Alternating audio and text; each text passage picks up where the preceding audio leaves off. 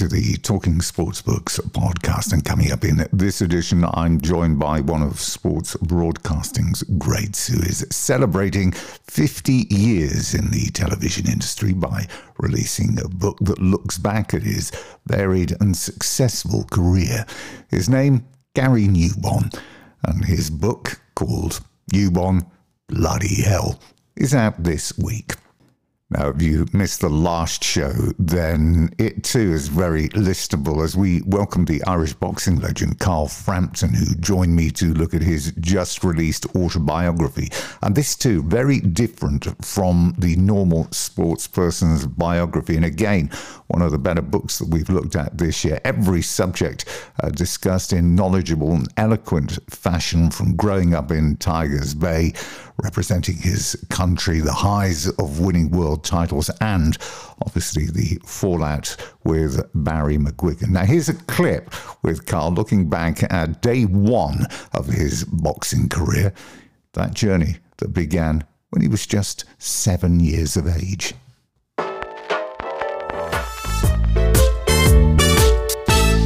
The story beginning in this in this Blue Monday. I'm trying to imagine you sat in the back whilst uh, there's arguments going on with Billy and Joe in the front, and you're just seven years old.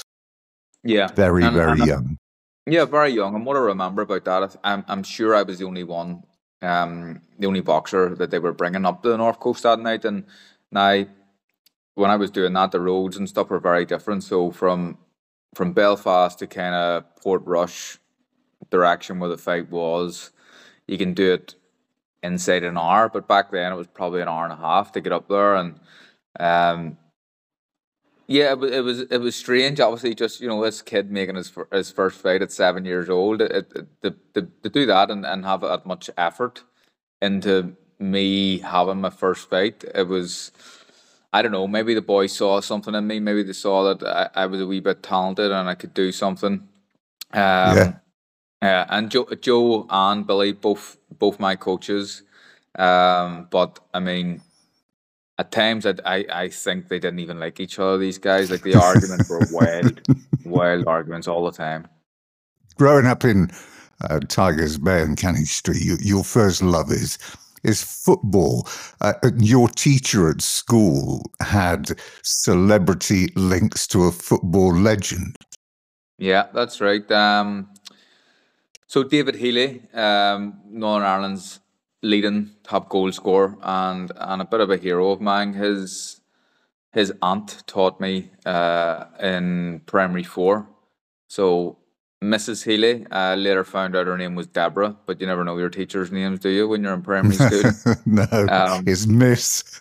yeah, and, and I, I, mean, I still, you know, I bump into a teacher and I, you still have to call them Miss or Sir, don't you? You can't you can't call them their first name. But um, she was a lovely lady, and uh, but football was I loved football. I I was okay at it. I enjoyed it. I played for a couple of local clubs. Um, yeah, and was half decent, but it was certainly football for me was certainly more enjoyable than boxing anyway. Your mum um, said that you you started to ask about boxing when you were three and it was yeah. it was her that sent you to the boxing club, and your dad thought you were maybe a bit too young. Yeah, yeah, she says that. I don't know if that's exaggerated or not, but that's what she says. So, um, I mean, the local the local boxing club was, uh, you know, two hundred yards from from the front door. So, I think I was just curious, really, because I wasn't from a big family of boxers or anything like that. Um, you know, we always had an interest in the support the sport. I suppose my dad and my uncles and, and certainly my granddad, my two granddads as well. But um, yeah, I, I was very very young. I mean, seven. When I was seven, I probably looked like I was four or five as well. Um, the good. And, I was going to say yeah. the, the the good thing about this book, right, is is that you don't skirt around any of the the issues. You you you're quite frank and you're quite happy to to uh, share of you. And I'm trying to imagine um, you as a as a young kid. You you mention and talk about the, the troubles, and the, the really poignant quote I picked out here was when you said, look, growing up in, in Tigers Bay, you were conscious of either being you know, Protestant or, or Catholic. And you think that you have to hate whoever the opposite is because everybody else did. Yeah. It's quite yeah, a poignant quote.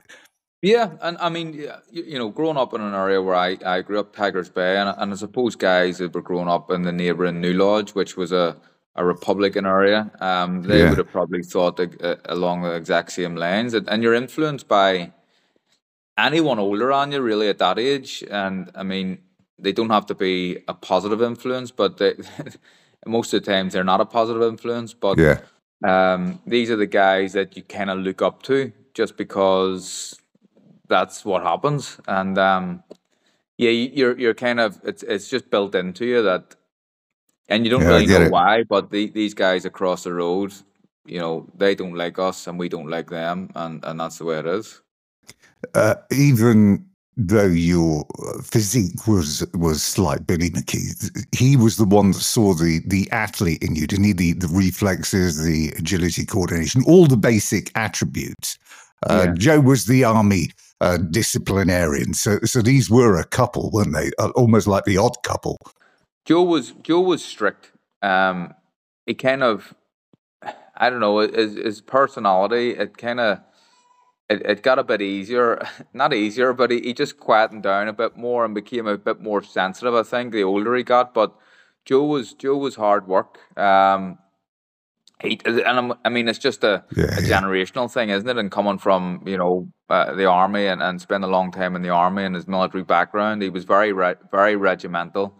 But Billy Billy had a wee bit of a a softer touch. But in saying that, I don't want to paint Billy out to be you know a soft guy because he wasn't. He was he was quite a hard a hard person. So you you begin as a as a southpaw because basically, as hmm. you said, you were right handed and you just thought that was the thing to do. I was surprised yeah. that they didn't immediately they saw you doing this say, right, come over here. This isn't the way you do it.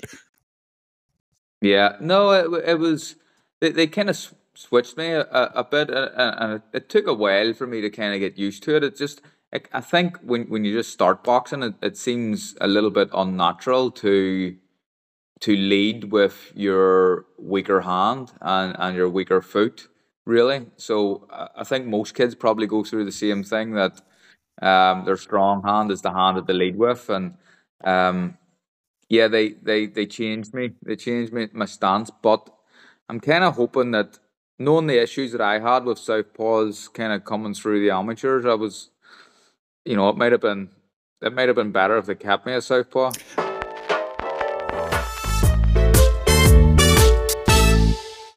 Carl Frampton was talking there. His autobiography is out now. It is available from all the usual outlets, and you can hear the entire interview on the last show. You can download or stream it from the website or any streaming platform. It's a good book, it really is.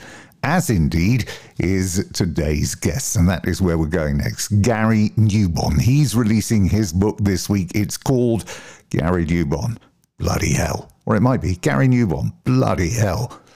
It's a look back at his 50 years in sports media, primarily, of course, in television. Uh, there are few out there that can match his achievements over the years from reporting on pretty much every major sporting event on the calendar across a multitude of sports, including, of course, his best known contributions in football and boxing. He was also on site at the Olympic Games in Munich in 1972. We'll talk about that again in a minute. Uh, the book at times is laugh out loud funny, I can tell you. So let us hear then from the man himself as we delve into 50 years of sporting memories.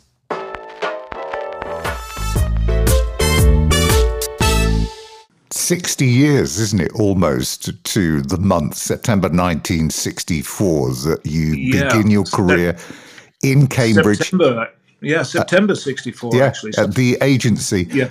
And I love. I mean, it, it it is this little window into into how much things have changed in a short period of time, and you're in on five quid a week. You go out yeah. for the first morning, and your boss takes you for a walk, buys you an address book, and next on the item of things to do, teach you how to drink? Well, it put me off Scotch for the rest of my life, for sure. Uh, I, I, hate spirits. Otherwise, I might have become an alcoholic because I love wine and I still drink the odd pint of draft beer. Um, yeah, I mean, cultures have changed. I, I, when I was an executive in, in, in the business of television, I did a lot of deals over very long lunches. And I've got to be honest, even though I still work every day and work hard, I still enjoy a long lunch. Um, now, you see that people take uh, go out to a sandwich bar, come back and sit in front of their screens. I think one of the most important things of business is meeting people, knowing people, having contacts, having access. Mm. And it's very difficult if you spend half an hour in front of your screen eating a sandwich for lunch. Um, that doesn't make sense to me, but that's the modern world. Uh, your first interview, Mandy yes. Rice Davis. It was uh, wonderful. Wow. I mean, you know, you were literally thrown in at the at the deep end because I mean, this this was big news back in in the day in 1964. It was. I mean, just so people know, the um, the, the, the, minister of war wasn't it, uh, John yes. Profumo, um, had slept uh, allegedly. I suppose it was proved uh, allegedly with. Um, uh, with a, a, lady called Christine Keeler, and there was Mandy Rice Davis, who was a showgirl, and um, it became he lied about the relationship. The the problem was that Christine Keeler was also apparently having an affair with a Russian uh, KGB man, um, and uh, obviously things were at risk. And the problem was that Profumo uh, denied it in the House of, of Commons, and that's where the big scandal was. There were court cases, and Lord Astor denied having an affair with Mandy Rice Davis, and she said that famous phrase in court, "Well, he would, wouldn't he?" Which is a part of uh, English uh, literature now. I think, well, not literature, more of a language of phrases and things. Uh, and, it, and day two, it's E.M. Oh. Forster. So there was no time oh. to relax and bathe oh. in glories because you're off to do E.M. Forster for the, the very famous uh, William Hickey column. Yes, the Daily Express. The first one had been for the Daily Mirror. Mandy had been appearing in a nightclub in a village called March. You wouldn't get a nightclub in a village called March anymore. So I'll go off to King's College, where this very old E.M. Forster, I'd read his book at school, Passage for India, India and uh, he wouldn't open the door. And he, uh, he kept asking me who I was, why I was there, and what I wanted. And um, he told me, in rather an impolite phrase for a great novelist, to, to disappear. And when I got back to the office, uh, I was really distraught. Um, and my boss um, uh, put his arm around me, Mike Geacock, and said, Gary, get used to it. It won't be the last time that somebody tells you to off uh, in your career. So uh, that was an interesting baptism, being on my own, uh, working on my own for the first time. Uh, but it was all great experience, really, and experiences that I don't think people are going to get today. Uh, and the and the many life lessons that you you talk about in the early stages of this book, they keep on coming. Uh, travel first class, and you will think yes. first class. That was one of the great tips I got. Actually, I mean, uh, the reason I could afford to be on five pound a week was because I was still living at home. I'm a Cambridge boy, and my parents didn't want any money off me. They were building a successful business, so I was very lucky from that point of view. Um, and I, but I, I had a girlfriend, obviously, as most people did. Um, at 19, I was, and uh, I was trying to take her out, and it was a bit difficult on that money. So um, uh, I was a bit tempted to pocket the difference between second class welfare and first class. But this great photographer, Louis Garnet, said, "No, no, no. You, you travel first class. It's not your money." And you think first class. And it was a great tip. And uh, you definitely feel a benefit if you travel in com- if you're lucky enough to travel in comfort, whether it's on a plane or, or a train. It, it took you a bit of time to get used to the whole expenses thing, didn't it? Because you had the trip to Paris for the, yes. the rugby and the, the uproar when you put your expenses claim in that didn't actually exceed the total of your float. No, we ought to stress that life is different now. Yeah. You can't your expenses, but it was a fair game in those days for journalists um, subsidising their wages. And I, I got this trip to. I became the rugby correspondent for the for the Sunday Mirror, which sounds unlikely in this day and age, but it was a, a big deal in those days with such a big circulation. So I go off to Paris with a with a, a float, as they call it, advance expenses, and I didn't spend it all. And when I did my expenses when I came back, I, I had the intention, having been brought up uh, as an honest citizen, to hand money back. Uh, there was a crisis meeting in the sports editor's office. I was the only one not invited. And I got the biggest volley of abuse. Um, you know, if you want to wreck your expenses, don't do it for the rest of us. I was uh, John Clark, the Speedway reporter. They had so many specialists in those days on sport. Uh, he had he was ordered to redo my expenses, and the company finished up owing me more than I'd taken out there. So that was quite a lesson. Um, not a thing to be recommended in this day and age. Uh, your first football report when you're off to Charlton and Millwall for yeah. Hayters. Um, yes. Uh, it, it, didn't get well received, did it, the first one? No. Um, I didn't have a byline on that. Um, but the thing was that I, I worked for this agency in Cambridge, which was really good. I, I got discovered by George Casey, the legendary sports editor of the Sunday Mirror, but he put me into Hayters and asked Hayters to take uh, to take me because that was a really good finishing school for polishing me up as a journalist, which obviously has benefited me over the years. So I thought I was quite smart. You know, I was uh, what 22. Uh, I go to uh, Reg asked me to do this match ahead of the game, which was um, Charlton nil, Millwall nil, and I read this piece in the Sunday Times. I thought gosh, this is marvellous the way I've written this.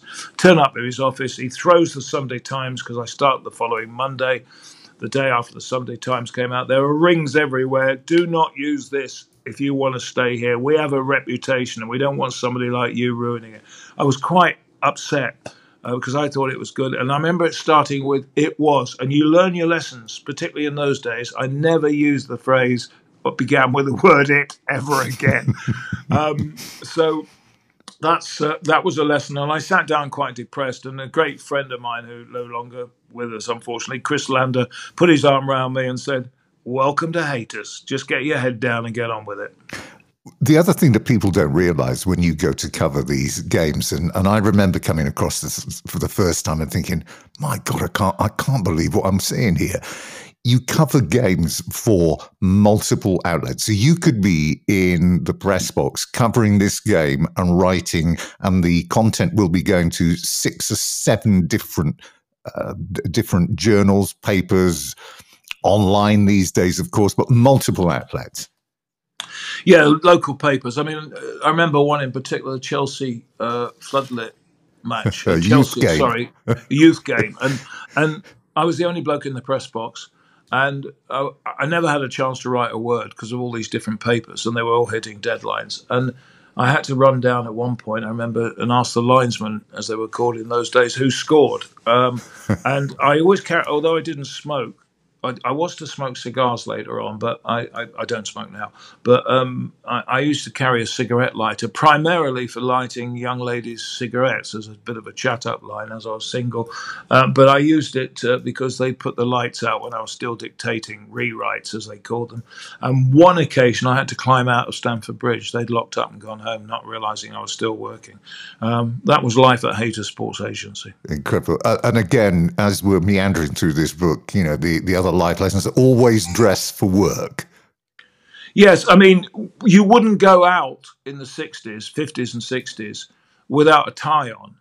I mean, to think now that managing directors hate wearing ties, um, you just wouldn't go out on a date without a tie on and, a, and a, jacket and everything. I mean, life has changed. It's one of the many, I think, American influences. I mean, I quite, I haven't got a tie on as I'm talking to you. Obviously, you can't see me, but I'm um, uh, I, I, wear a tie when I have to. I wear a dinner jacket when I have to with a bow tie. But I prefer not to wear a tie. But I wouldn't go to, very rarely go to a football match or a race meeting without a tie on because the first thing that people look at when you see somebody on television is how they are dressed. Yeah. You know, it's a very important thing. I mean, auto cue, for instance, which I very rarely used in my career, but auto cue, and I certainly didn't have it at Westward Television when I started, Auto cue is there for newsreaders to look at the viewers. Because once you put your head down and start reading something, the viewers start thinking subconsciously, what's he looking at? So that was an American thing that came in to make sure that the eyes were contact with the viewers. So that they look at that as well. But the first thing people look at is how is he dressed on television. Yeah, you mentioned the Westward Television, you were offered a job as a, a floor manager initially at the BBC, weren't you? And your response yeah. was, "No thanks, I want to be a star." Yes, I mean, how arrogant can you be? you know, I mean, you know, in my book, um, Barry Hearn did the foreword, um, and he says that some people think if Gary Newbon was made of a bar of chocolate, he'd eat himself, um, which was a bit harsh because I hope that I've never behaved like that. But I certainly did on that occasion. I mean, I'd made up my mind that, that newspapers, I'd been persuaded by Sam Leitch, a famous columnist, that my future would be in television, not in newspapers. It was sh- going to be a shrinking industry, which it wasn't then, but of course he's proved to be right on that, the print side of it. Um, although the, I still think there's room for newspapers. Um, but, you know, I, I wanted to be a presenter. I wanted to do programs. I didn't want to be a floor manager. Not not that there's anything wrong with floor managers. The one thing I'd like crews and television crews and studio crews to think about me was that I always had the greatest respect for everybody working in television. And indeed, I had a reputation for going round after a live show, thanking all the people involved in making it, because it is a team game. And sometimes TV presenters get a bit carried away with their own importance. They're just the face in front of a a machine, a team that where you need sound people, you need floor managers, you need you need directors, you need uh, vision people, you need everybody. It should be a team game television. So uh, yeah, but I still wanted to be a presenter. And when I got my chance, I was frightened out of my skin. I was four years out of school, had a tough journalistic background which has always served me throughout my career and i'm suddenly facing this piece of glass that gives you nothing nothing back. It doesn't smile it doesn't laugh it's not interested in what you're saying and the red light goes on and you are conscious that a lot of people are watching. As it happened at Westward Television, it was a very small West Country area, but it was still big time to me. And I had I didn't know how I was going to get rid of these nerves. I was on a three month trial. I'd been offered a bigger job at Anglia Television, and they were a bit shocked when I took Westward down in Plymouth instead of Norwich. But my home area was East Anglia. I'm an East Anglia boy, educated, born in Cambridge, educated in Suffolk, and I wanted to go somewhere where nobody would know anything about me because I had quite a successful sports career, which is in John Motson's book. I was in yes. the same year at boarding school as John Motson. Anyway, um, how I got over it would probably have cost this very brilliant uh, local uh, anchorman and former actor called Kenneth MacLeod, long gone, unfortunately. He was absolutely brilliant. And um, he listened to me and said that he could help me cure my problem of nerves. And I, there was a short gap between his news local news program and my sports program, which was twice a week. And uh, as I walked past him, having bought him a lot of scotches, uh, listening to him, um, not realizing he never saw any of my programs, um, I was waiting for this word of advice, and it never came. But as he passed me, he gave me this tremendous whack in the testicles, and I was in absolute agony. And I sailed through the program. All I wanted to do was get to my dressing room and put some ice on my private parts. and uh, the point that he was making was, What are you worried about? And of course, I lost my nerves. I suddenly thought, if I can do that show, I'm looking at a piece of glass. Think about the cameraman. Don't think about anybody else. And concentrate on the words you are saying. So, how I got over it was obviously experience now, like I'm talking, like, you, you know, I've got to be careful I don't over talk on this show because I'm finding talking easy these days. But I, but I concentrate on what I'm saying, and I still did that in front of million uh, later in television career where I was appearing in front of millions of people, especially on the boxing and the football. I, I, I concentrate on what I'm saying and don't think about uh, I'm conscious of the audience, but I'm not thinking about how many people are watching or listening this. So that was a big lesson. That guy would have been sacked on the spot in 2023, but thank God in in 1968 he wasn't. You moved to uh, ATV in 71 in December. And yep. what's great about having the career that you've had is you can look back at things that didn't maybe mean much then, but now are significant. First of all, of course, there was the the piece with Arnold Schwarzenegger, uh, and then it was the first ever interview with with Trevor Francis as a fourteen year old kid. Yeah, I mean, I got my. Nobody went to the gym in those days. Uh, you played football, you put your coats down at five-a-side football, or, or you played cricket or French cricket, or you played tennis, or you went swimming. You didn't go to the gym. I mean, that's probably unheard of today, but you didn't go to the gym. So I get this phone call from this guy who's got a gym. He's paid a lot of money for this young, younger than me, uh, Mr. Olympia, who didn't speak English. He didn't speak. Uh, he's just said hello and tea were the only two words in those days he could say. I didn't want him on the program, and the guy was saying, "Look, I haven't sold any tickets," and I said, "Well, I'm not surprised." and he said, "Look, everybody, everybody, my dear, watches your sports desk. Now, if you get him on there, I could sell my tickets, love." So I said, "Well, I don't want him on." Anyway, he wore me down, and uh, I got my program fixed. I, I said come in and record it. If it's any good, I'll use it, which I did in the end. And if um, if if I don't like it, I'm not going to use it. We said, well, I've got nothing to lose, my dear. I'll bring him in. So this huge guy comes in, really tall, absolute rippling with muscles coming out of his ears, as the bloke said. And all he could say was hello and tea. And and Chris Robertson, the press officer there, came out to me and said, oh, you got this chap in. Uh, I said, are you going to use it? I said, I don't know. I can't even pronounce his name. I said, bloody hell. So anyway, um, he said, Do you want your picture taken with him? I said, No, we'll never hear of him again. When I was leaving the building after I'd shown it, the switchboard girls who really liked me were cursing me, saying, We're cursing you, Gary Newbon. We've got phone calls from people watching in Cornwall saying, Get that man off the telly. He's putting my kids off their pasties.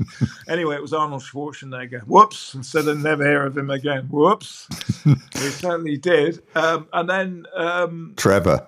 Trevor Francis. Now, I've got this 14 year old schoolboy who was brilliant playing for Plymouth Schools. With everybody wanted to sign him, and he came in for an interview. He was nervous. I was nervous. Thank God they didn't did not record the interview, and uh, it, it we got through it. Anyway, he signed for Birmingham City, and then in 1970, uh, London asked for me to go to the World Cup uh, as the youngest reporter. Um, I did not know, but Westward Television refused to release me, thinking I'd never come back.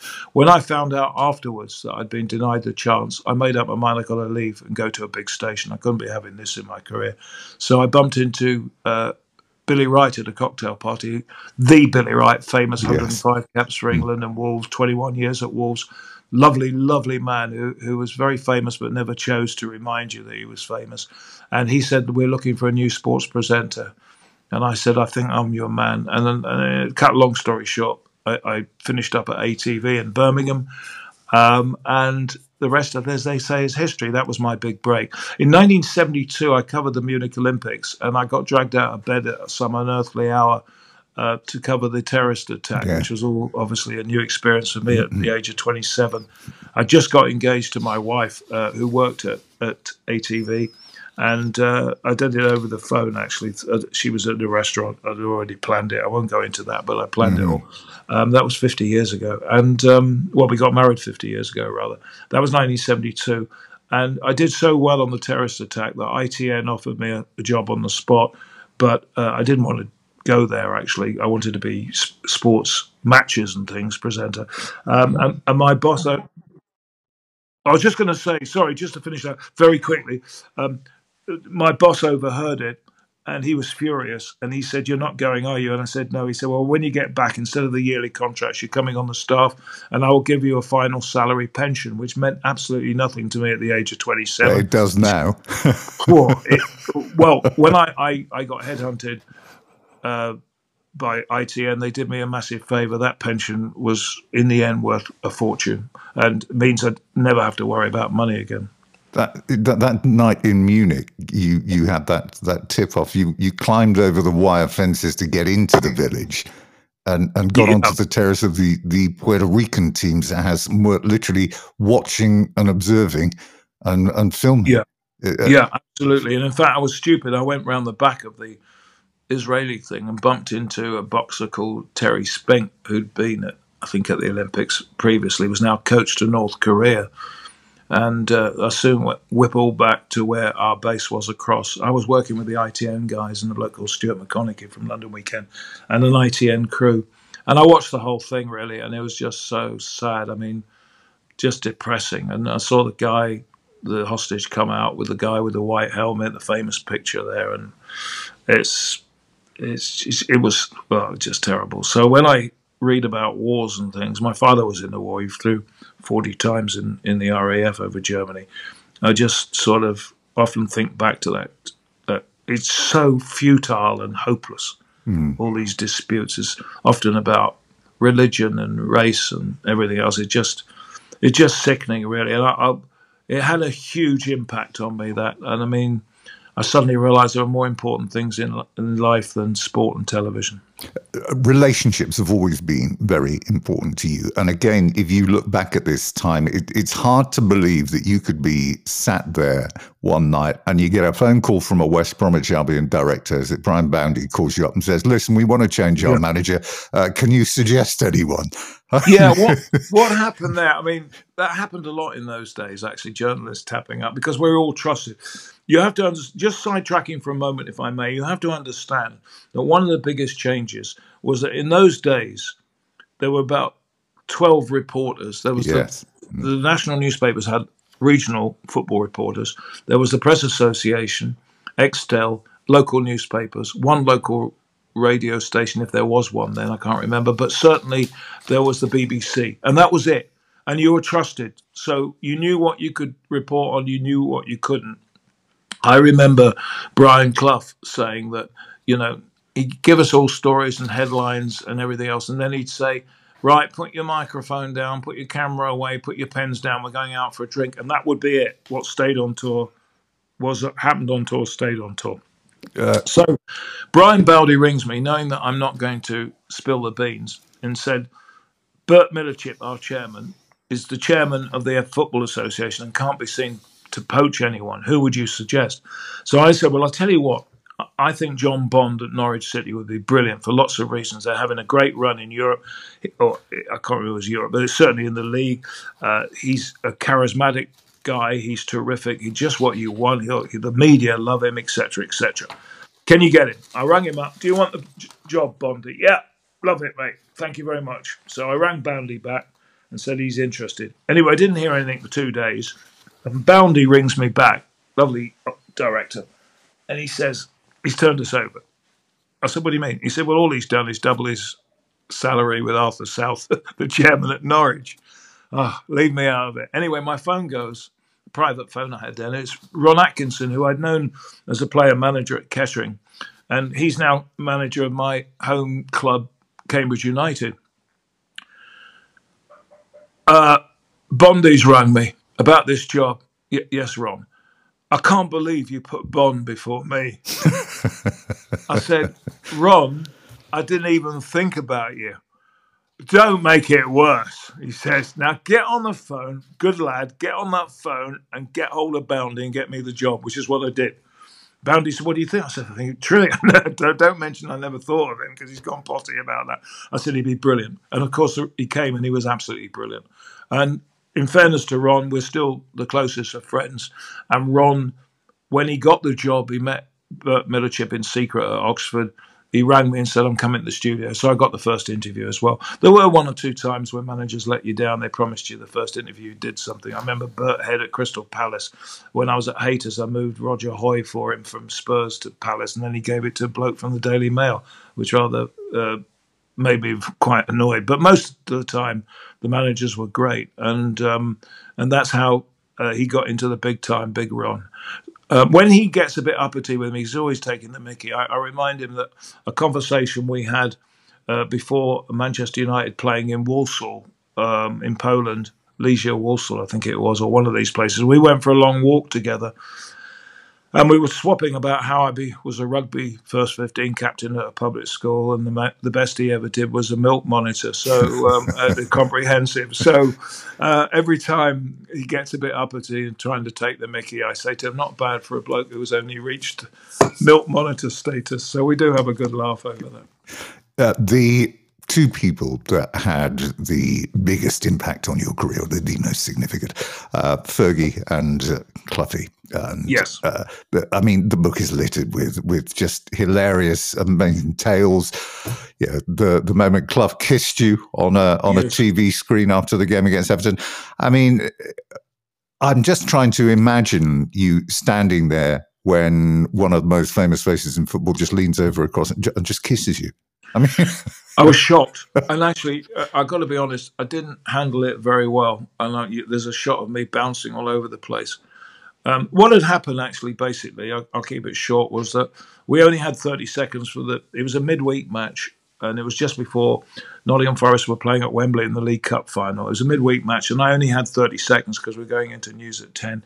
And they said, You've got to stick with it. And Clough had promised me an interview, whatever the result. So he comes bounding off. They've, they, they've lost heavily and they've played awful. They were awful. And he still gave me the interview. And uh, I started off by saying, you know, trying to make it easy for him because I didn't want to stuff him. He'd given me the interview and they'd lost and played badly. I said, I said, uh, was that down to the fact that you're soon going to be playing at Wembley? And Cloughie said, no, only Albert is sure of his place on the coach to Wembley. And I, I got annoyed. I, I thought, they haven't got an Albert, you know, doing my homework. I said, you haven't got an Albert. He said, Yes, we have. He's the driver. Oh, I thought, Oh, no. So I got a bit annoyed and a bit unprofessional. I pushed him a bit too hard and I overran, which is the worst thing you could do. I started to ask another question. And the floor manager, uh, Trevor East, the head of ITV Sport, who's a great colleague of mine, he, he's going potty at me in my earpiece. And Stan Harding, the floor manager's going potty, and Cloughie can see him. And he understood television, Cloughie. So he grabbed me and he said, why are we so bad? Because we're a bunch of pansies like you and me, and gave me this huge kiss. Well, I mean, I, it was unbelievable. And the sports editors were watching the program because it was live uh, in London. They got their uh, reporters to come around. Was he drunk? Uh, and I, I, said, no, no, he loves me. It's the only thing I could think of. But actually, I'm told that northern comedians started telling much more vulgar jokes about a kiss, um, uh, speculating where his tongue went and all sorts of things I better not go into on a nice program like this. Uh, things that are like agents, which didn't really exist at that time. And you had stories of Cloughie. This was in particular about signing Roy McFarland, who Liverpool wanted at the time. Yes. And he and Peter Taylor just rock up at his house at 11.30 at night. I mean, the yes. state of confusion. McFarland was in bed and he's just like, well, we're here to sign you.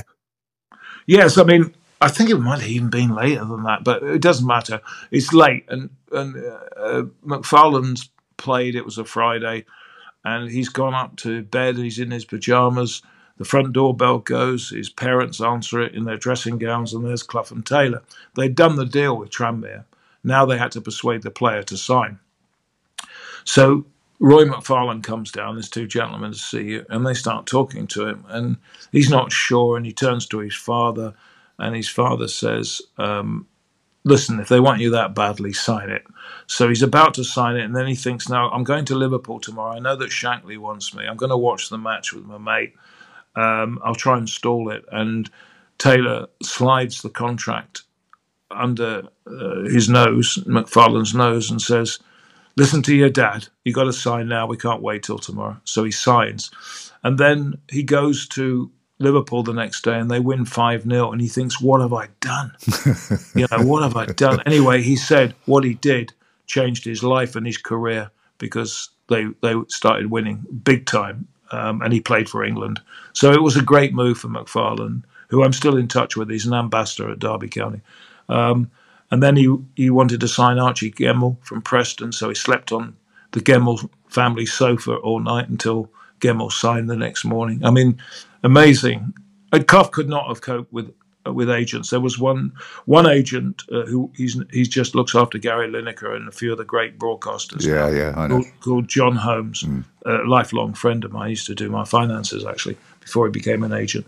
He um, he took McAllister uh, Gary McAllister t- to meet Clough with a view to signing, and, and Clough behaved so badly that Holmes and McAllister just walked out and never signed for him. But he couldn't, he wouldn't have been able to cope with agents. He did come out with some amazing quotes, and there was the the relationship that you had with him. Mm. You talk about this handful of of trusted media. Uh, that UEFA Cup game against Slovan Bratislava, where he took your dad into the dressing yeah. room and introduced him to the team. I mean, it's it's littered with lovely moments, very personal, highly personal moments. Yeah, my father flew in the slowest plane in the war. Uh, only eight percent survived. Uh, did forty raids. He'd come back off a day's bombing and find, uh, sorry, after, after a day's leave and find that his crew and the plane had been destroyed. It was just a matter of luck in the war. Anyway, he was to die at 62, unfortunately, from a heart attack. But he he wasn't into football, but like he loved boxing and cricket. But like many of his generation, the 1966 World Cup completely converted him, and he became football mad. And I was doing this match for ITV midweek, uh, sports special, recorded highlights of Derby against Slovan Bratislava. And I said to Dad, "Do you want to come and sit with me?" And he said, Oh, I'd love to. So he comes up from Cambridge. We sit there. I introduce him to Clough before the match. And after the match, Clough walks past us and he said, Hey, come with me, Newbon, Mr. Newbon, come with me. And I thought he meant me. And he said, No, not you, your father. So he takes he takes him in there. He introduces it to all the players. He he my dad saw this these signs. What what are these about? You know, it's you know, God didn't invent grass to play football in the air and the greatest crime in football is to give the ball away uh, and all these things. And, and, he's asking my dad about the war and his business. And, and, I'm looking at my watch and thinking, I'm on a deadline here. They've got to get this to London. Anyway, he eventually comes out just in time. And he turned around to my dad and said, um, Mr. Newbon, Jack, Jack, if I may call you Jack, it's been an absolute pleasure. Now, if you'll excuse me, I've got to do some work with your son.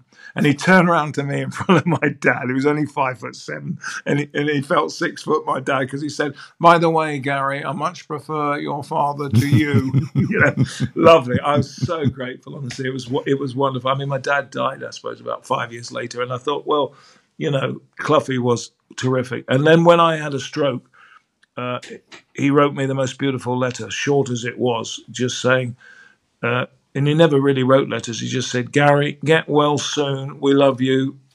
Brian and Barbara Clough. And um, it was fantastic. And then he's, you know, there were times when, when we, you know, you, you, you have a bit of friction now and again, but because there was a long relationship. But I mean, I remember I lost my voice one day and I was meant to be introducing a highlight show from the ground after the match. And I turned up and I'd lost my voice. And my wife said, You can't do it. And I said, I'm not letting anybody else do it. So I turn up, and he come. The first bloke I bumped into was Clough. Morning, morning, right? What's the matter with you? I've, I've lost my voice. There'll be two and a half million people in the Midlands absolutely thrilled with that news and pissed off. You know, I mean, you know, that was that was. He came back with a doctor later on, but that was Cloughie. Really, he just the great thing about him, you never knew what he was going to come out with. And it's quite interesting that Ferguson, Alex Ferguson, was brilliant with me. I've interviewed Ali, Muhammad Ali three times, Pele seven times, Beckenbauer, Carl Lewis, all these people. Great names of sport. I've been very lucky. Number one, they asked me, Brian Clough. Always the most intriguing interviewee. Didn't know what he was going to do, where I was going to be with him. Um, an amazing guy. Um, you know, he, he, had everything really, uh, good and bad, um, but wonderful. And uh, and of the millions of quotes, by the way, in this in this book, yeah. Uh, I think the one that made literally made you laugh out loud because I, I hadn't heard it before, and I've, you've heard many yeah. of them. Is when Martin O'Neill asked him, "Why do you keep yes. playing me in the second team?" Because I don't have a third team. yeah, well, Martin O'Neill is a very, in fact, he's on the back of my book. I've got some great quotes from people, including Martin, and a very clever guy, a law student who gave it up to to play football he was he was a bit too clever for Clough. Uh, he liked Clough and respected him, but I'm not sure Clough particularly liked him. And, and you know, when I'd be talking to Clough, he'd say, "Well, uh, Archie this and my son Nigel and that, and our number seven, by the way, may not be as clever as he as he thinks he is." anyway, anyway, it was it was uh, it was a great story, and and you know, he put him in the second team for quite a while, and Martin went in, and that was the answer. Um, but when Martin was manager of Celtic um, with John Robertson, who was a fantastic player on the wing for Nottingham Forest. Uh, I, used to go and cover those matches for ITV when they played in Europe. Uh, one of the great atmospheres in Europe was Celtic, actually, and I and I I'd, I'd, go to the Hilton Hotel in Glasgow because I'd stay there, but because the team and Martin were there, and Martin and uh, John Robertson, the three of us would sit in the lobby while the players were asleep going over Clough stories, and there were so many like. Rome wasn't built in a day, you know, but I wasn't on that particular hmm. job. I mean, stuff like that, just, just magic. I wouldn't say, I, wouldn't say I'm the best manager in the world, but I'm number one for sure. You know, and things like that. I mean, he just he just came out with a, a massive stuff. Really, it was just very funny. When you look back at your relationship with with Fergie, and yes. uh, your, as you've said again in the book, the, the infamous first interview that you, you had with him, and you literally get straight in and ask him about the potential for him getting the sack. I mean, for you to make a rec- knowing what we know about Alex Ferguson, for you to make a recovery from that and that not to be festering for years afterwards was a significant achievement. It was actually it, it, taught me a great lesson as well. That you know, if you got something like that, check. I mean, uh, uh, one of the things that disappoints me, and I, I, try not to comment on present people because I'm out of the game now. I mean, you know, I, I there's no point me. Um, newspapers sometimes try and get draw me on on what I think about this and that, and it's not really my place. So it's just that the only thing I feel about about interviewers now on football is that they will do. They're trying to prove to you that they know a lot about the game, and that and they say so. Uh, they talk to a player or a manager, and they say, "So you hit the bar twice in the first half. You had two goals ruled offside. Uh, the referee didn't do you much favors on that penalty decision."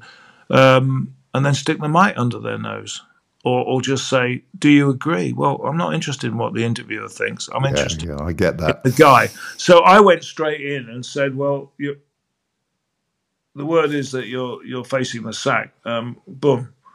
And I thought I was talking to a boxer or something. Looking back, and, and I was wrong. I was wrong. I should have warned him. So when I went to Norwich, I didn't do anything about it. I, I, I didn't realise I'd caused a problem really because he cut short the interview, but I thought that's because he wanted to get back to the dressing room. So when we did Norwich about three or four weeks later against Manchester United, I went up to him and said, Alec, all right for an interview afterwards? No, why not? You ask crap questions. But where I respected him, where I respected him was that he said I could talk to anybody else but not him. Anyway, I used to introduce a program that half the country took every fortnight on the Thursday called Fight Night, young boxers, professional yeah, boxers. Yeah on their way up. So I happened to be staying in Manchester at the Midland Hotel, and much to my amazement, when I go down for the buffet breakfast, as it was in those days, Sir Alex is sitting on his own. So I thought, hmm. So I went up to him and said, Can I join you for breakfast? And he looked at a bit puzzled and said, Yes, which surprised me. So I went and got my buffet, and I'm thinking, Well, I've done the difficult thing. What do I do now? So I sat down, looked him straight in the face, and said, can I start again? And he said, What do you mean?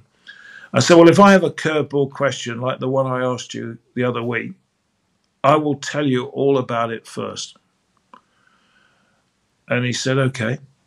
And that's what happened.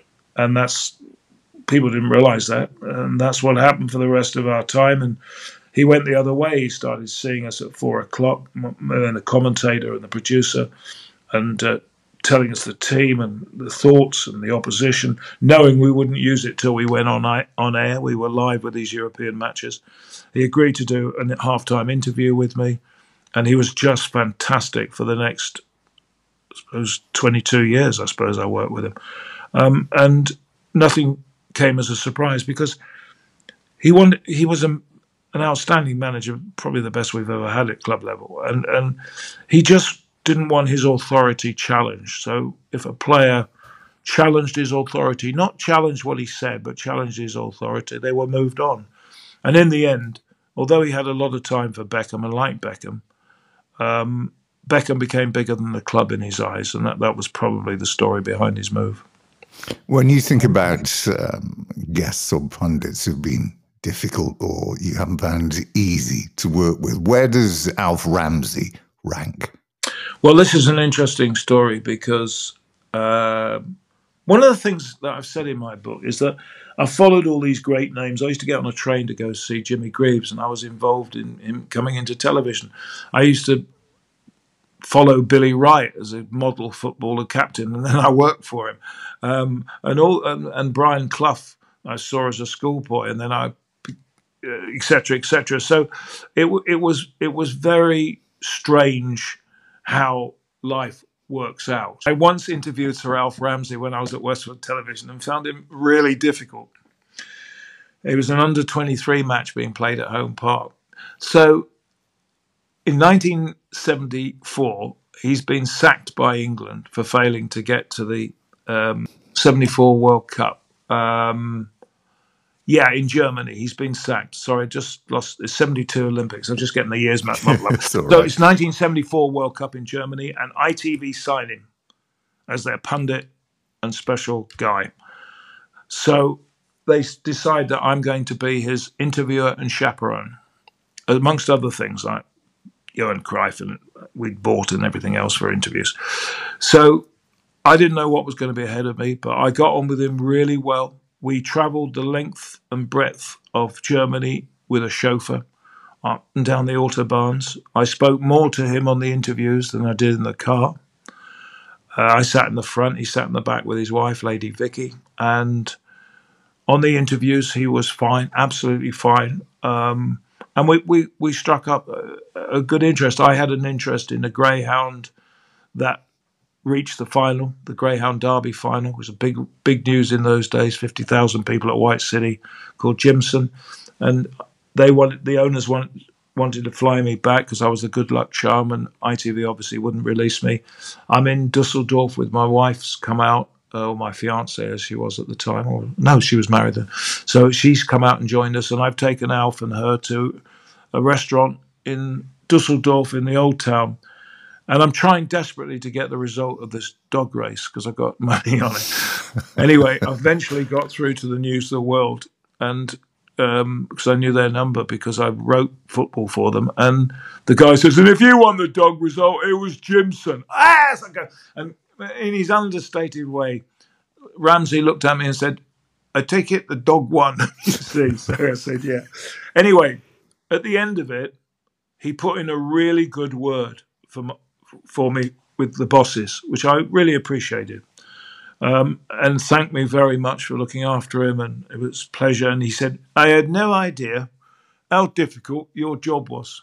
And indeed, if I were to be a manager again, which I won't be, I would treat you people much differently. I said, Well, thanks, that's really nice to know, Alf. Anyway, amazingly, he becomes manager of Birmingham City. and they lose 4 0 at Coventry. And I'm the interviewer, and I knock on the door because you could do that in those days. And he answered, Hello, Gary. Nice to see you. Hello, Alf. Any chance of an interview? No, thank you. And shut the door. Managers who appear on television and pundits when they're out of work often revert to type when they get a, a manager's job again. And Alf was my first example of that. You got him out, though, didn't you, on the eve of the competition, closing the World Cup, finishing to uh, yeah. an end of tournament booze up in a marquee in Munich. Yeah, well, I, have told you about my relationship with crews. They're very important to me, and um, much to my sort of horror, really, in a way. Uh, not so much the request from the the boys on the outside broadcast, but his answer. Um, Alf, is it all right if we ask Alf something, Gary? Yeah, yeah, go ahead. Alf, yes we're going to a beer house, uh, you know, where they serve beer and they've got an oompah band and, and everything. Would you and Lady Vicky like to come? Yes. Yes, I think that would be interesting. Uh, are you coming, Gary? Oh, yes, I'm coming, Alf. So we all sit there. There are bottles flying everywhere. And um, no one recognizes Alf Ramsey. And it's only just like, isn't it? It's just uh, it's it's four years after Mexico and only eight years after England have beaten them. But nobody recognised them, and the bottles are flying. And I'm saying, "Are you all right, Alf?" Yes, bit different, isn't it? Bit different. Um, and and I'm thinking, yeah, it is a bit different, but he was fine on it. Um, but it was an unusual experience. Now you you got one of the best signings and I remember this vividly growing up in the in the 80s and, and watching it, is when Greavesy arrives on ITV. And I remember again seeing in the, in the book one of the local news outlets writing, Why have we got to have a Londoner, not a Midlander, on our screens? But he he was one of those, wasn't he, that you rarely come on who just takes to television as as if it is just second nature. There's no trying. I mean, well, you know, a deeper dive than Jacques Cousteau. I mean, the quips, St. and Greaves. I mean, it was just pure television gold. Actually, I wouldn't want to correct you too much, Tim, but actually, he wasn't very good to start with. What happened? what what basically happened? Sorry about that. I didn't mean to stuff you. Ruined the blood. Sorry about that. No, but what on, happened basically right. was that that, that um, Michael Grade, now Lord Grade, and John Bromley uh, won the snatch of the day of, of, match of the day contract, which ironically is still with the BBC, and, and they've just had it extended as we speak. Um, so uh, BBC go to court; they're not happy about it, and the judge rather fudged it by saying, "Right, well, the first year of this new contract, it'll be ITV on a Saturday night and BBC on a Sunday afternoon with Jimmy Hill, and then vice versa the following season." So we're at fairly short notice suddenly faced with doing Star Soccer, which was the Midlands show, on a Saturday night out the studio with that day's football. Somebody suggested Derek Dougan, who was a great friend of mine, but Derek was a bit verbose, as was to be proved when he went to Yorkshire Television as a presenter, uh, despite advice that I'd given him. Um, and I, I just couldn't think of who I really wanted in this new role. And we're we're now on Monday, the, the week of the of the event, on the Saturday, and there's Billy Wright, head of sport, myself, presenter, assistant head of sport, Trevor East, sports editor and producer of the program, and the overall boss of us, really, Tony Flanagan, the executive producer. And we're, we're arguing about names, and I'm saying, oh, I'm not sure about that. Mm, yeah, maybe. And then Tony Flanagan says, I'm just reading a col- column. He was a northerner. Just reading a column, love, Jimmy Greaves. Anybody got any view on that? And I said, Yeah, I've just seen a documentary about his drinking because he's packed up, you know, he's an alcoholic who doesn't drink um, one day at a time or something. I can't remember the name of the title. But yeah, yeah, he's, he's, he's, he's an interesting guy. Great player. I used to watch him as a schoolboy. What do you think? Well, I can't think of anybody else. And we had a vote, and all four said we'll go for Greavesy. So Trevor East rings Greaves, who says, uh, I live in deepest Essex. Uh, to be honest, Trev, I don't really fancy it. So back to the switchboard. So we're now in Birmingham. We're desperate. And Thursday, I'm sitting there. So, is there any point having another meeting, Trev? I mean, what are we going to do? And then suddenly, by coincidence, his phone goes Hello, Trev. It's uh, Jimmy Greaves here. My old lady, Irene, says I've got to take the job. Eh, am I too late? And Trevor says, No, but you've got to be here tomorrow, Friday, to be on the local news program with Gary to promote it. So he comes on, signs the contract, comes on. He's as nervous as hell, obviously. And the first few shows, he's okay, but I'm trying to teach him the ropes. And Trevor and I chatting to him, chatting him through it, and, and he's getting through. And the local paper writes an editorial why we got a uh, a Londoner, a Cockney doing it. We wasn't Cockneys from Essex, but a Londoner doing it. Uh, the, the, the the viewers are going potty. There's letters coming in, and then about four programs in, it all changes because Greavesy is watching Birmingham against Blackpool and Blackpool's Alan Ainscow gets a penalty. And Greavesy says, Gal, this is an even deeper dive than Jacques Cousteau. anyway, the second match, I will never forget it. Manchester City against Coventry. Coventry got this flying winger called Tommy Hutchison. He goes one way past Willie Madon- Willie Donachie, the uh, fullback for Man City, then the other way then beats him twice before he crosses the ball. And Greavesy says they had to unravel Willie in the dressing room afterwards and tell him where he'd been, Gal. You know, and I start laughing. I never heard anybody. I mean, people have credited me with spotting a guy who's got great humour. I, I got fed up explaining I didn't know. So now when people still say it, I take the credit because I think, well, there's no point explaining I didn't know. Um, but then there, we were 15 companies at war really, and London were didn't treat us very well on a sports level, and they picked they were picking the World Cup team, and they didn't want to know. I was picked for the '82 World Cup in Spain, but they wouldn't pick Jeff Farmer, who joined me, who was a brilliant journalist. They wouldn't pick Jimmy Greaves. So Trevor East and I went down to see John Bromley and said, "Look, you've got to have Greaves. One of your blokes has said he's a disaster in the Midlands. They've never even seen him. He's rocking the audiences here. ELO take a, a recording set with them and between recording songs in Munich. They're playing they're playing Star Soccer to laugh at Greavesy because he's making them all laugh. I said the whole Midlands is falling in love with this bloke on television because he's so funny, he's so personable. You've got to use him. So Bromley said, "Okay, lads, I'll take your word." So they signed him, and he became a massive hit at the 82. You know, Tardelli is such a dirty player for Italy. He's responsible, said Greavesy, for more scar tissue than the surgeons at Harefield Hospital and things like that. I mean, you know, line after line. So then Bob, nothing to do with me, but Bob Patience, who was a, a producer at London Weekend, came up with this idea of Saint and Greavesy, which was brilliant. And Saint and Greavesy, Ian St John and Jimmy Greaves became a must-watch program on Saturdays. It was so funny, so brilliant. I mean, they even got Donald Trump on the show at Trump uh, Trump Plaza, you know, drawing yeah, yeah. the league, league, Cup and Greavesy taking the piss out of him by present. I, am now going to present you, Donald, with something very rare: a Saint and Greavesy coffee mug. you know, and he doesn't know what's going on. Trump. He draws Leeds against Manchester United, and Greavesy says, "Oh, Donald, you don't know what you've done." Yeah, and I mean, the guy was just unbelievable and very funny. Um, and that's how it all happened. And and I had 18 years with him.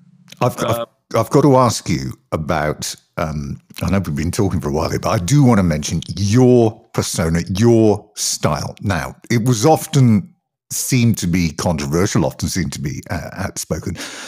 Was this something that you actually actively tried to develop, or was it just you being you?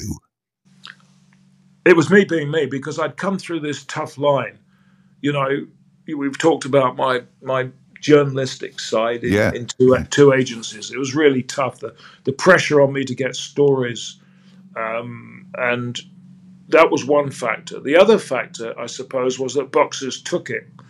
But what used to annoy me, and it was unreasonable because boxing is a dangerous, brain damaging sport, was that we pay a lot of money for a fight and realize that one of our big stars would be fight, fighting what one of my bosses would affectionately call a Mexican road sweeper. Yeah. you know, and I would get annoyed. you know, I'd get annoyed with it, and and also, uh, yeah, I, and and I wasn't aggressive aggressive interviewer, and that's where I came unstuck to start with with Alex Ferguson. But I mean, Eubank was absolutely fantastic. I mean, I remember Jim Watt giving him some stick in a, in a fight, and, and, and I gave him some stick as he got out the ring, and uh, and I said, well, that was awful, Chris. Um, Jim Watt's giving you stick, and this question is is that you were. Uh, will you would you agree you were awful tonight? And instead of getting all upset, he went, that was a bit below the belt. you know, I mean, he was just fantastic, Eubank. And, and actually, the, I, didn't get on with him the first time I interviewed him because, again, aggressive. He, in his early fight in Brighton, he fought um, an Argentinian, and it was for one of these tin pot belts, not the world title. And he, he was awful, actually. Um, it was a, the Argentinian was a spoiler, and Chris didn't cope, and it was a boring fight on ITV. It was recorded, but it was still a boring fight on Midweek Sports Special. And I said to him, if you fight like that, you will never be world champion. And he said to me, that tells me you know nothing about boxing. Anyway, he sought me out at a hotel that we happened to be in, and we had a long chat. And he said, we have to work together. We can't be doing this. And I said, well, I'm happy to do that, Chris, but I'm not going to be your PR. So anyway, we shook hands and we got on really well. And then his I was introducing, presenting with Barry McGuigan, the Eubank Close fight in King's Hall, Belfast. Yeah. And on, I'm in the Europa Hotel. Eubank is in the Balmoral on the outskirts. And he's got a suite there with Barry Hearn and uh, Ronnie Davis, his trainer, in the, in, in, in the room. And he calls me up and says, I need to see you this morning. I said, It's the morning of the fight, Chris. I need to see you. You've got to come to the hotel. Now, there was a rumor going around, which was true, that he was going to join Sky. And he said he wanted to make an announcement. And I wound myself up because I think he's going to announce that he's joining Sky, which would have been awful on an ITV program. So I was a bit fired up and I walked in and I accused him of doing that. And he was lying on a chaise longue. And he said, No, no, no, I'm not going to do that, honestly. So I calmed down and said, Well, what are you going to do? And he said, Well, I'm going to thank ITV. So I said, okay, but give me my word, you won't mention. Yep, yep, okay. So then it was all a bit relaxed. I was still a bit annoyed, but relaxed. And then he said, how many fights of mine have you covered? So I said, 16. He said, what will you remember most? So I said, well, in the first fight, you told me that I knew absolutely nothing about boxing. 16 fights later, I paid you a compliment and you said, that really means something for somebody as knowledgeable uh, and steeped in the sport as you are. so I said, so in 16 fights, I've, I've, I've gone from knowing F all to being an absolute expert on the sport, and I'm very grateful to. He laughed so much he fell off the chaise lounge, and I thought the fight was off for a moment, but he was all right, and everyone was roaring with laughter. I mean, that was that was Eubank. He was just, it was just incredible, really. Um, you, you, got boxing back onto to ITV in the the mid '80s. It, it, wasn't really a staple part of it. Uh, I mean, after those you know appearances on World of Sport well, and, and, whatever, it, the early days, you yeah. were you were around people like a young unsigned Joe Bugner.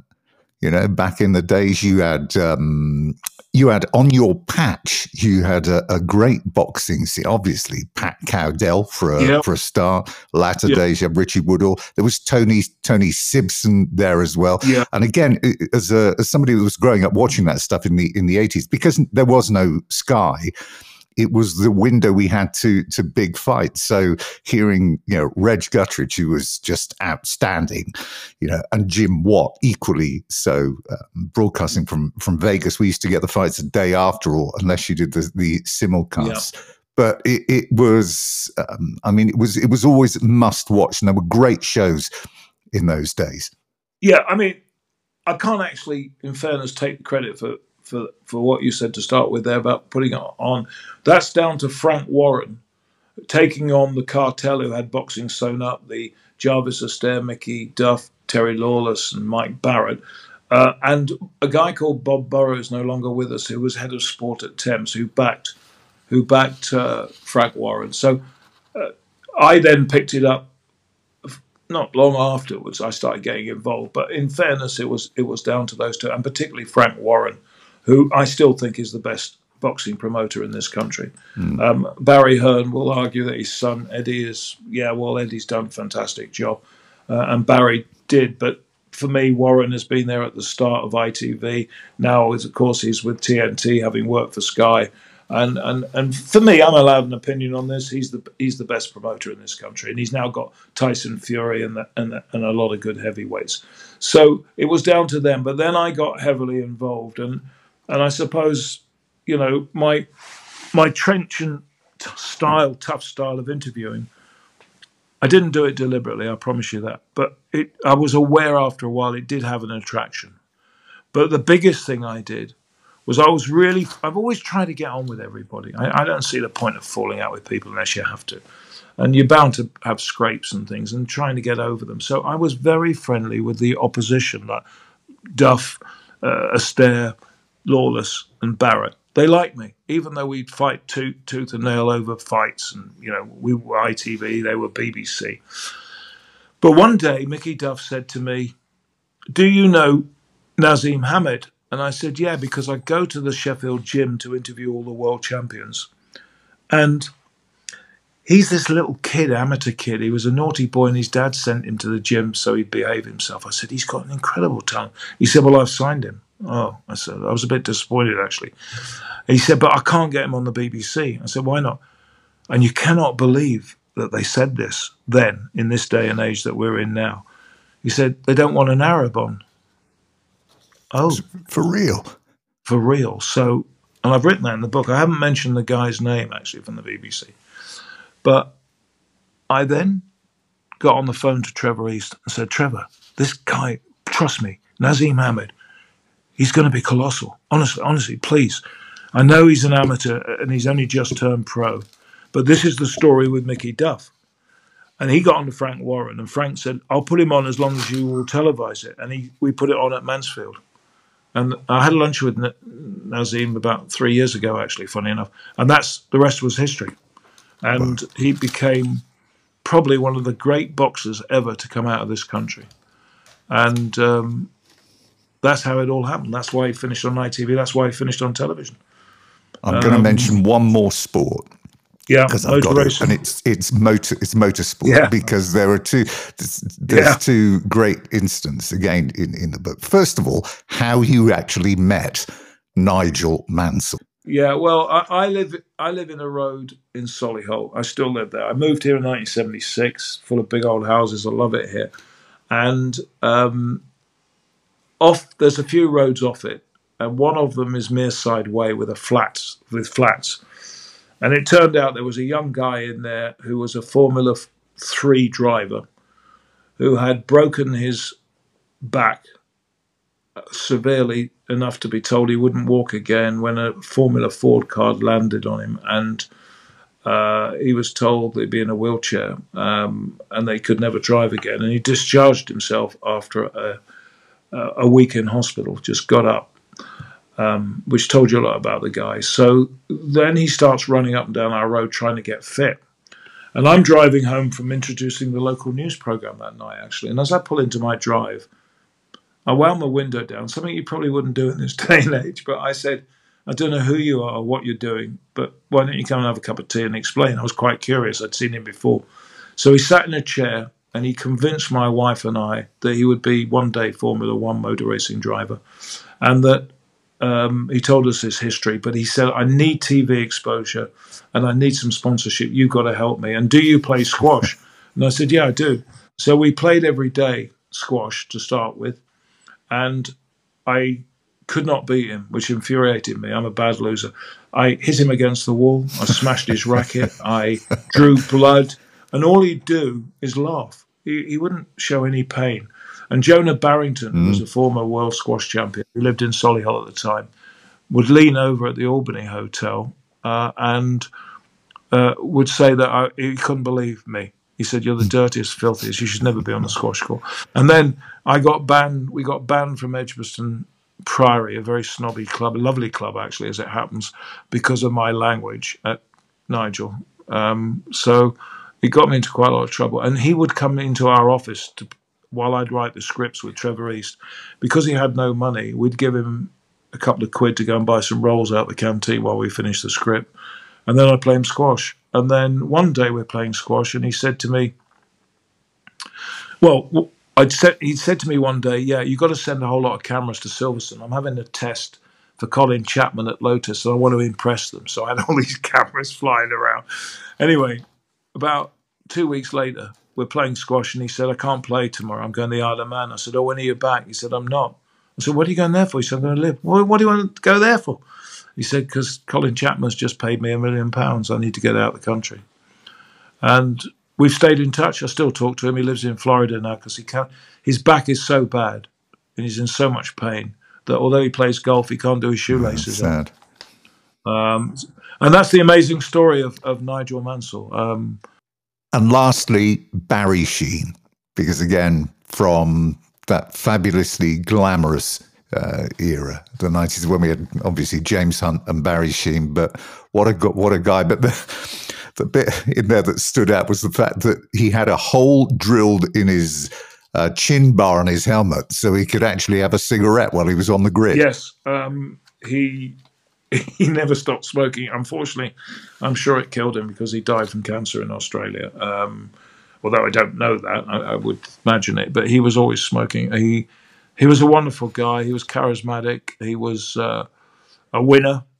Um, huge following. I used to cover him in the two Midlands tracks, um, Donington Park and uh, in Derbyshire, and Mallory Park in Leicestershire.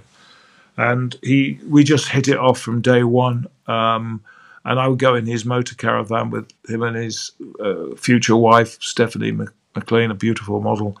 Um, and Barry just looked after me. I mean, he was a dream to interview. Um, nothing was too much trouble. He was a brilliant rider. And when he had this terrible smash, I don't know how he survived. A guy called Nigel Cobb, a surgeon, put him together at Silverstone at 140 miles an hour. He smashed everything when he finally came out of hospital in a wheelchair, he was to ride again. Um, there was the media were packed because he was a superstar and he was on the Brut adverts with Henry Cooper and everything else. He spotted me and picked me out, and I got the first interview. Um, and that meant a lot to me. What I would say one of the most important things in my career and to me as a person has been the trust that people have have put me on. On the back of my book, there's a quote from David Seaman, the former great goalkeeper for Arsenal in England, who said Gary was a great professional and you always knew you could put your trust in that smiling face. And that was really important. That's what upset me about um, uh, upsetting Ferguson the first time I met him. That you know that I felt he couldn't trust me, and and you know if you miss out on the odd thing, so be it. But you gain more in the in the long run. And I think that no one can really say that I broke their trust. I've never broken a confidence knowingly. And um, Brian Clough said to me one. I asked him one thing in confidence once, and he said, "I don't do things in confidence because if you don't use it now, you'll use it in ten years' time." And there's a lot of truth in that as well. So I've, there are situations where I haven't actually named the people in here, not because of evasive, not for legal reasons, but because I would be breaking a trust. And and that, you know, you don't last 50 years in TV in front of a camera if you, if you keep go around breaking trusts.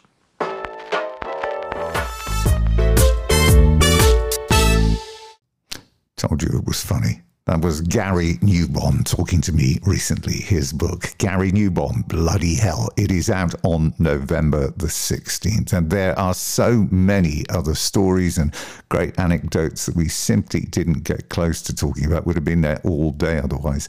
It's available for order now at Amazon and all of the other usual retail outlets. And yes, you will laugh quite a lot reading this. And that is it for this edition. We will return before Christmas with a seasonal collection of the best bits of the year.